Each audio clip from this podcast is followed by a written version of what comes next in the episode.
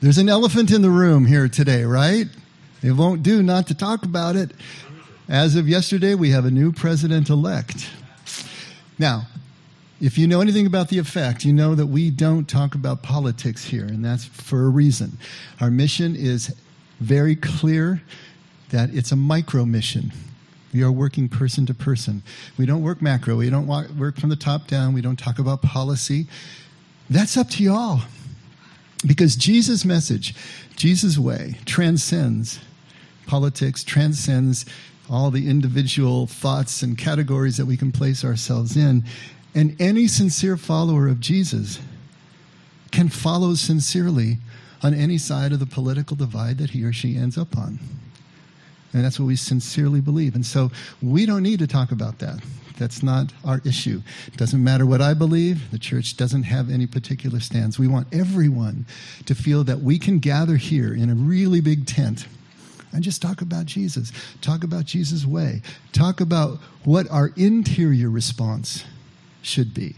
So, all through 2020, with all the difficulties that we've been facing, one right after another, we haven't been, we've been talking about the issues, but in a completely open way with the focus on what is our personal response what can our personal response should be what are the principles or guidelines that can help us develop a personal response and that's what we've been talking about and so any sincere follower of Jesus can follow sincerely on any side of any political divide. And this is an important point for us to make.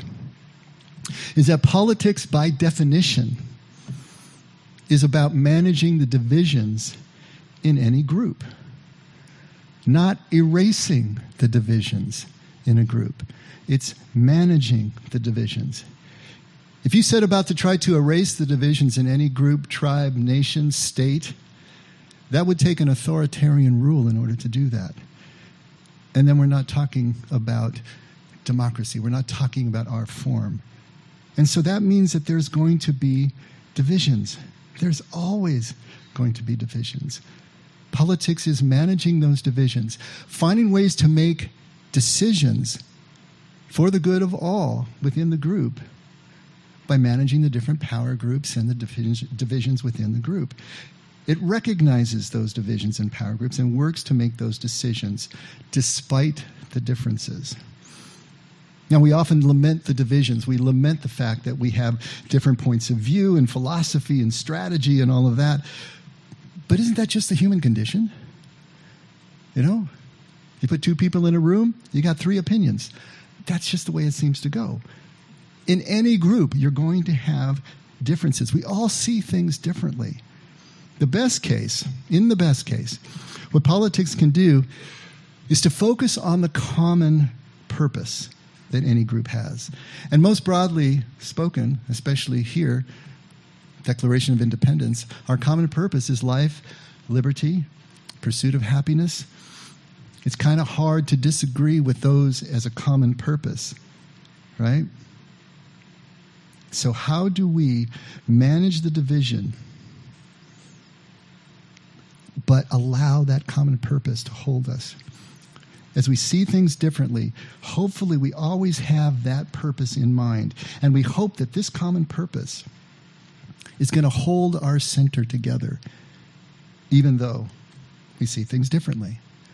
Now the problem is, is that when a lot of fear and or corruption, which is also based in fear, creeps into the system, then it can start to pull us apart. And we've been talking endlessly about how we have lost our center here in, in our country, how we become so polarized that we don't see each other as wrong anymore, but we actually see each other as evil because they don't think another doesn't think the way that we think. It's like two circles, you know, overlapping that have been pulled so far apart that there is no more overlap. There is no more connection in terms of human identification with each other or trust or goodwill each other you know. And it seems like that's what's taken over our country but it really hasn't. What we hear in the media what we see are the outliers what we see are the extremes. And they are mutually exclusive. But there is this vast middle. People who are still moderate people who still have the overall purpose in mind, want to live their lives, want to raise their children, want to have a life for their children that is at least as good as theirs, if not better. And so that center is still there. But it's becoming more and more polarized as media and other, you know, outlets, social media, whatever, continues to fan the flames of the division, emphasizing the divisions between us instead of the commonality between us. It's funny, but as I've been talking to people throughout these months, more and more people have confided in me that at times they don't even recognize themselves because of the anger that they feel. Yelling at the television, acting out in ways that they didn't expect, you know, because of what they're feeling so passionately. Worse than that, though, are those who don't even realize that they're being triggered emotionally and, and are just going about this without awareness or even are seeing virtue in fighting the good fight, in separating themselves from each other and holding on to these divisions and trying to work through things in a very divisive way. The truth of the matter is, and this election shows it, we're a 50 50 nation. It's amazing how close the election, all elections were, not just the presidential election. We're divided and perched on a razor's edge right now. With elections so impossibly close that they can easily flip down to one side or another. Four years ago, they flipped one way. This week, they flipped another way. But uh, with elections so close, with the divide so close, this is always going to be the case. It just takes a little breath of wind and things go another direction when things are so close. Now, every administration, as they're coming in, talks about having a mandate. And this one is no exception. They want each, each administration wants to believe that it's true, that they actually do have a mandate. But the truth of the matter is, it's a 50 50 nation. And we can only hope that the incoming administration is willing to consider the other side of the political divide because it is so close. You know, my main prayer for this election was simply that it would be a clear decision. That was it. I just wanted to have a clear decision so that we, whatever, you know, whatever side you ended up on, you know, winning or losing side, that it was clear and we could move forward with full faith. In retrospect, what was I thinking, silly wabbit? It's 2020. You know, when has anything in this entire year been clear, you know, and concise, and and giving us a, a, a clear way forward? I was thinking about when I was thinking about this. I was thinking about the the last line of Chinatown, the movie Chinatown. You know, after everything that happens, and the most horrific thing happens right at the end, and the hero is just kind of in shock and almost catatonic, and his friends pull him away and say, "Forget it, Jake. It's Chinatown," as if that explained everything. It's like, at the end of all things, it's 2020. It explains everything. It's just this year. This year has been one thing after another, and it continues to be. Yes, I wish that the election was a clearer decision, and still there are legalities. But I think it's probably pretty clear to all of us, just as it was 20 years ago, that the decision has been made. There's going to be still some things to go through. But we as a nation, and I think we as individuals, need to push forward, knowing what we know right now until anything were to change. I keep hearing people talk about, and I couldn't agree more, that now is a time for healing. Now is a time for the reconciliation of our nation. Of course, the question is how exactly do we go about that? First of all, if one side believes it has a mandate, not to consider the other side because their side there's enough votes on one side for their agenda to be pushed through, then it's only going to get worse. Remember, we can't erase the differences between us. And there's not much rhetoric among our leaders about compromise right now. And if we wait for our leaders to start moving this healing forward, this reconciliation forward, I'll tell you what, you know, the station may fall down around us before the train arrives. That may not happen. But if we want healing, if we want reconciliation, then we can't wait. We can't wait for our leaders. We can't wait for everyone. We can't abdicate the responsibility that each one of us has to start with ourselves. to start with who we are. You know, as the divisiveness of and the fear of 2020 rolled on, we talked a lot about liminal space. We talked a lot about presence. And just recently, we've been talking about grace. Liminal space, presence, grace. Three things that are interrelated, three things that are really connected, very closely aligned. Because grace, this unmerited favor that we've been talking about, how in the world can you give it if you're not present and in the doorway between groups, able to see the groups, see everyone in the groups? If we're not present, if we're not connected in some way, there is no way that grace can flow. We talked about liminal space as being the threshold it comes from the word from the Latin that means threshold. It's being in the doorway. It's having a foot in two different worlds. It's being able to see the good in the other camp at the same time seeing the things in your own camp that need critiquing, that need changing. To be able to see objectively and not just us and them kind of situation. It's the ability to see the commonality in everyone the humanity beyond the divisions, to see good in this other camp, to see the problems in our own camp, and be willing to extend ourselves to each other. This takes presence.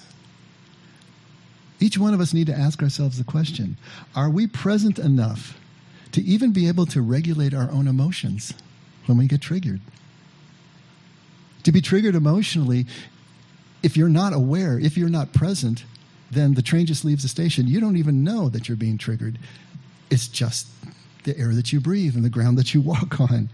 And so to be present enough, to be training ourselves, to be practicing presence enough that we can regulate our emotions and even to see that our emotions need regulating is exactly what we're talking about.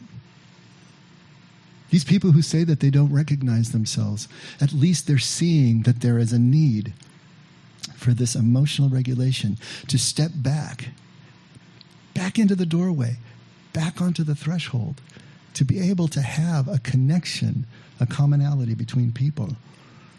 This isn't going to come from our leaders. We can't wait for our leaders to institute this for us. This comes from ourselves. And once again, we're not talking about policy here. We're not talking about the top down. We're talking from the inside out, each one of us, person to person, because if we can't begin the process, there's no way that it's going to be reflected in the larger community. Either our family, our church, our work groups, anything that we're involved in, it starts with us. Richard Rohr has been huge on liminal space, and I just want to read a couple of paragraphs, see if we can lock this down. He calls it the, the edge of inside. He says the edge of things is liminal space a very sacred place where guardian angels are especially, especially available and needed. The edge is a holy place. The edge is a holy place. Or as the Celts called it, a thin place. And you have to be taught how to live there. To take your position on the spiritual edge of things is to learn how to move safely in and out, back and forth, across and return. It's a prophetic position, not a rebellious or antisocial one.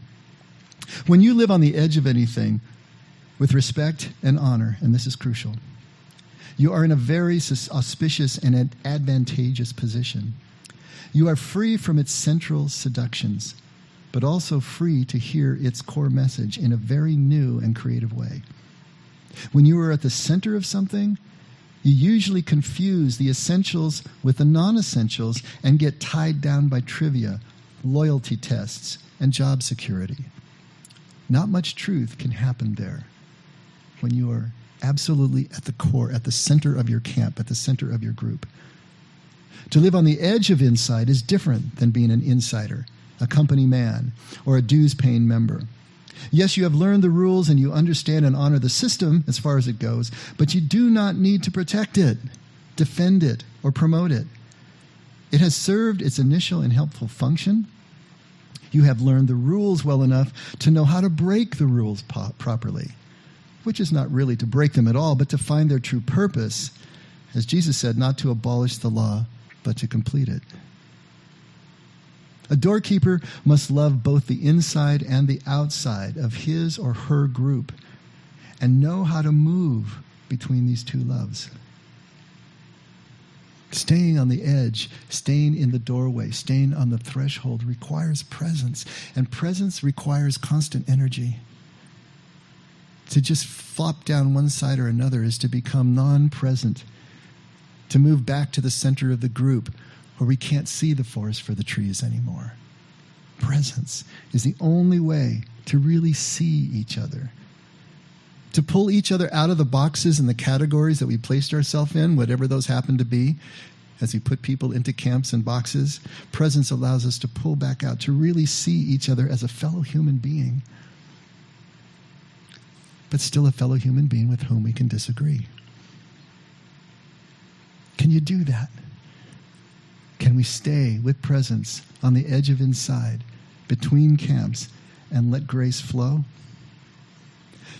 There's another way to look at this that I don't think we've looked at before, and I want to see if this may help. We all long to be on the inside, don't we? I mean, I know I did. I love being on the inside of our community right here. This is this is this is my tribe. This is our troops, right? We long to be on the inside of something where it seems to be safe, where it seems to be secure, whether it's a family, whether it's a church, any group, any party. We all long to be on the inside.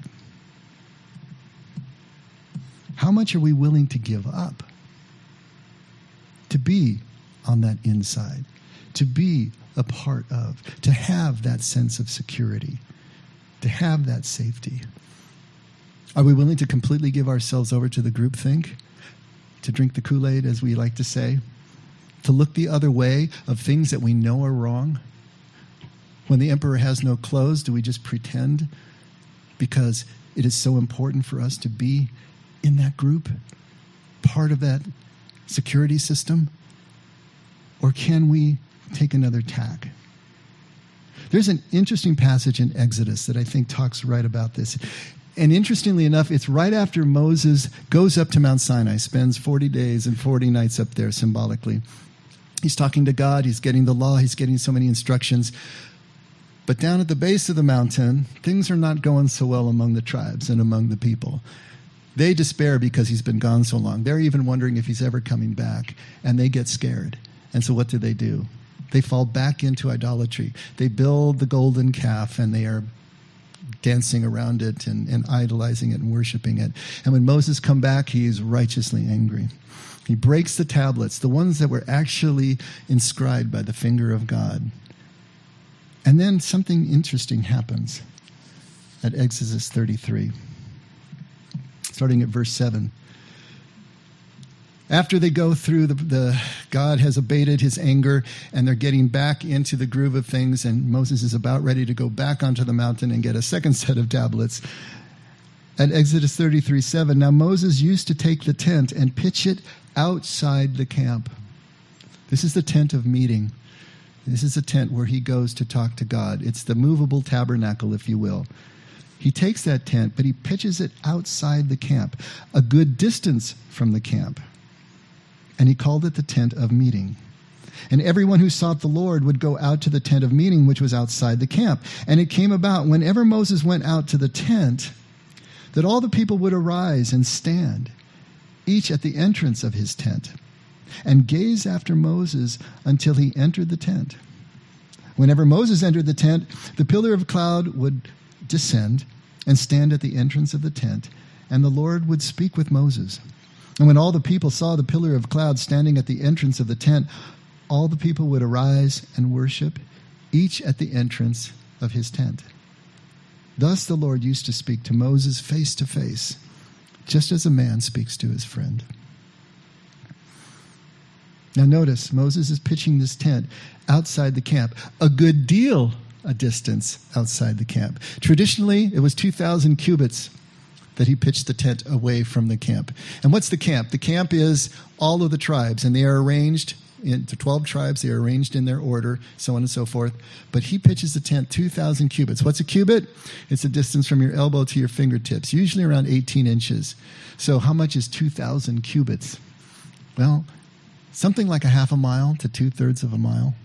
It's always a good distance from the tent. So I want you to try to imagine this scene, right? Moses goes out half a mile, two thirds of a mile from the nearest part of the camp of the Israelites. He pitches the tent. From the camp's point of view, it's just a black dot on the horizon out there in the desert, you know. And every time that Moses arises from his own tent within the camp and heads out, they all perk up, stand at the entrance of their tent, and watch him go out. He enters the tent, and then the pillar of cloud, the Shekinah glory, the actual observable presence of God descends on the tent. And when they see that, then they go into their own worship. A Sabbath day's journey away, this is all happening. That was the uh, maximum amount that you could walk on the Sabbath without breaking the Sabbath law. That's where the tent of meeting stood outside the camp. Why outside the camp? What's the deal there? It's real easy to say, and many commentators do, that God was punishing the people. They had been unfaithful to him, they had gone back into idolatry, and so his presence, they were unclean, in other words, his presence couldn't be in their camp. And we hear that a lot. But is that really what's going on here? Maybe. But I want to take it in a different direction. What does the camp represent? What does the camp of the Israelites represent? It's a nation of tribes with differing points of view, differing strategies, different plans, different ways of looking at life, different priorities. In other words, the camp represented politics. The camp represented a group trying to work through the divisions among them, the jealousies among them, the fears among them, the arguments among them which if you read the Jewish Bible, if you read the Old Testament, it's full of that stuff, right? That's all in the camp. That's what's going on. It's normal human behavior, in other words. People trying to live in groups. And the bigger the group, the more the divisions, the more the issues, the more the politics. Do you want to meet God? Go outside the camp. Everyone who wanted to go talk to God needed to go outside the camp. Moses went outside the camp. It's a place beyond the defenses, a place beyond the divisions.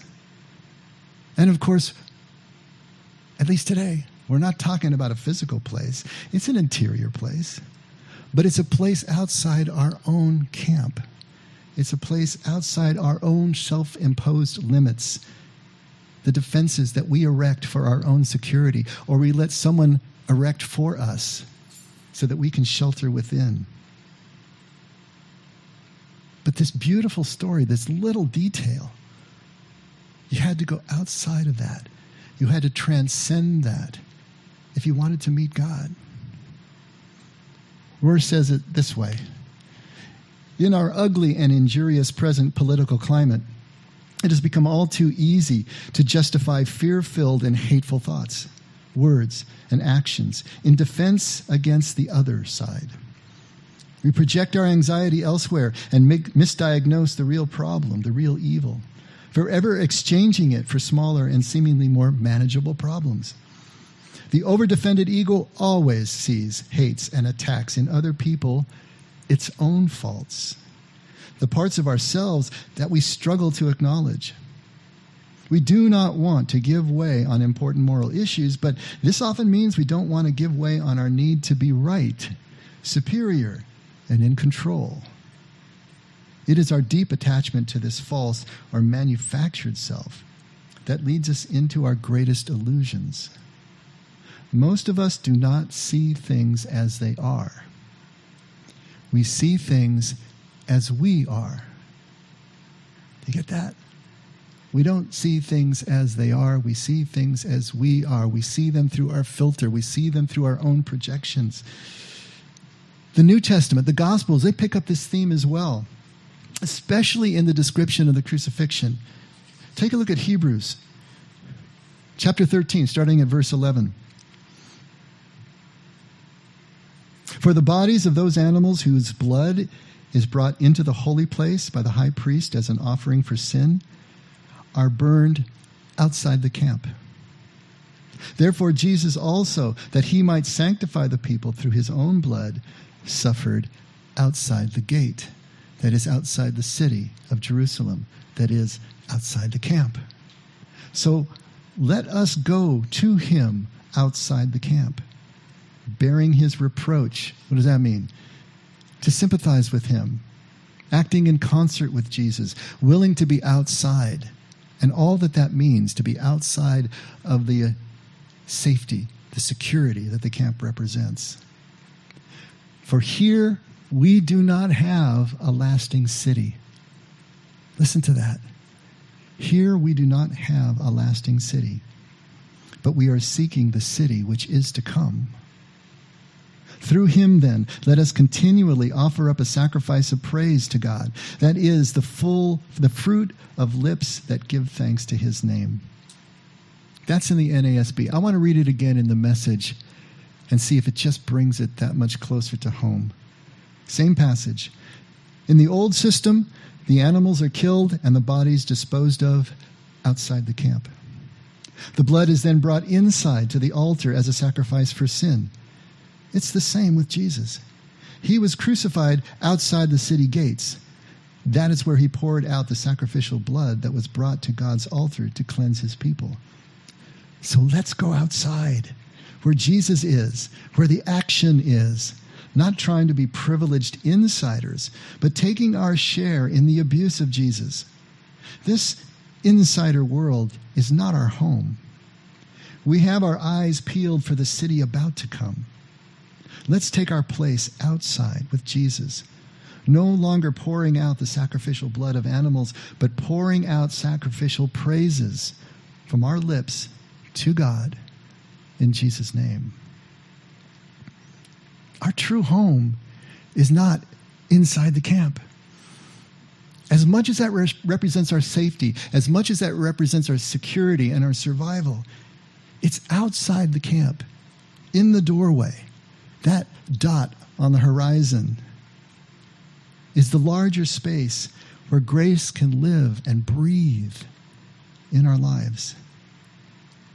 It's a sta- space where, looking back at the camp, those differences between us that seem so huge when you're inside the camp are also just dots on the horizon.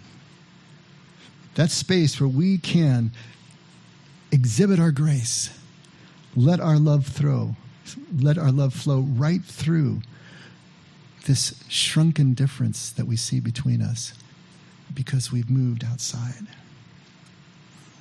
Through all of this, I keep coming back to Lincoln. President Lincoln, usually considered to be our greatest president, not a perfect man, and certainly not a perfect president, but he was perfect for the moment, for the moment that he was in. Even as he fought the war, he managed to stay outside of his camp. He managed to be able to see all the people as a whole, to care for them all to care about caring for them all. His second inaugural address is a masterpiece. If you ever go to the Lincoln Memorial, you walk up and you see the big statue of seated Lincoln. You go to the left and there's a Gettysburg Address. You go to the right, it's the second inaugural. Yeah, I had a, a religious moment there. Just an amazing time when I was there by myself on a business trip and just walking the mall and just reading these documents. I want to read just a couple of paragraphs.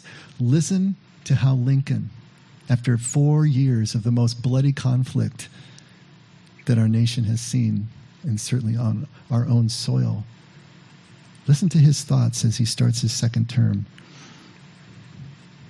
On the occasion corresponding to this four years ago, all thoughts were anxiously directed to an impending civil war. All dreaded it all sought to avert it. Both parties deprecated war. But one of them would make war rather than let the nation survive, and the other would accept war rather than let it perish. And the war came. Neither party expected for the war the magnitude or the duration which it has already attained. neither anticipated that the cause of the conflict might cease with or even before the conflict itself should cease. Each looked for an easier triumph and a result less fundamental and astounding. Both read the same Bible and pray to the same God, and each invokes his aid against the other. The prayers of both could not be answered. That of neither has been answered fully. The Almighty has his own purposes. Fondly do we hope, fervently do we pray that this mighty scourge of war may speedily pass away. With malice toward none, with charity for all, with firmness in the right as God gives us to see the right, let us strive on to finish the work that we are in, to bind up the nation's wounds, to care for him who shall have borne the battle, and for his widow and his orphan, to do all which may achieve and cherish a just and lasting peace among ourselves and with all nations. We've been fighting a cultural civil war in this country pretty much as long as I've been alive. But it started boiling over these last four years, and especially this year, especially 2020. We say that now is a time to heal, now is a time to reconcile. Okay, Lincoln meant it. He meant it with everything in him. And five weeks later, he was dead, so he couldn't implement it. But he died trying. Do we mean it? Does it mean that much to us? If we do, then we won't be waiting for our leaders, for parties, or for camps that may not be coming. We're going to start with ourselves, from inside out with each person that we encounter. There have been ugly winners and losers in this last week. People who should know better, people who are paid to know better, people who are paid to be our spokespeople. They're lost in the hatred, they're lost in the fear. But that can't be us because we do know better. If we want healing and reconciliation, we need to do better than that. So here's the thing if you're on the winning side this week, take this moment. It's your moment. Celebrate the moment. Absolutely celebrate. Congratulations. Just as those who are not celebrating now celebrated four years ago. But celebrate kindly with consideration for those who feel that something important was lost to them, just as you did four years ago. And just as you may have wished that they did for you four years ago. Because in four more years, you may be wishing it again. If you find yourself on the losing side, be gracious in defeat and be open and hopeful for positive change that you don't yet expect, just as you may have wished that they did for you four years ago. You know, every four years we come to this crossroads, and four years is such a short time. There's no lasting city every four years. After all, where is our hope? Where do we place our hope? Four year administrations come and go. We come and go. Hope is only real if it's placed in something that is eternal. So let's go out to Him who is eternal, outside our camps. For here there is no lasting city. We are looking toward the city which is to come. That's where we place our hope. And if we do that in the things that are eternal, we will, we will remain outside the camp on the threshold and be able to see all our people and treat them with grace and respect and honor, and the healing begins. Let's pray. Father, we do pray for healing. Our country has been rocked, our country has been torn. Everyone, to a certain extent, is weary. Everyone looking for a different way forward. But Father, help us not to look for that way forward from outside ourselves. Help us not to be waiting for someone else to make the first move or for leadership to impose something that we think will move us in the direction that we want to go. Make it our priority. Make it our own mandate in our personal lives to move outside the camp and find you at the tent of meeting so that we can be the change that we're looking for, that we can start it in our own families, first of all, in our own hearts, and then our families, and every person and group that we touch. And Father, help us that even if this doesn't change the fabric of our country, it at least changes our perception of it and allows us to be kind, to be gracious, and to continue to flow with your love. That's our prayer, Lord. But as always, we look to you and not to these temporary cities. And in you, we will find our hope. Thank you for your love and kindness, Lord. Never let us forget. We can only love because you loved us first. And we pray this in Jesus' name. Amen? Amen. All right, let's all stand.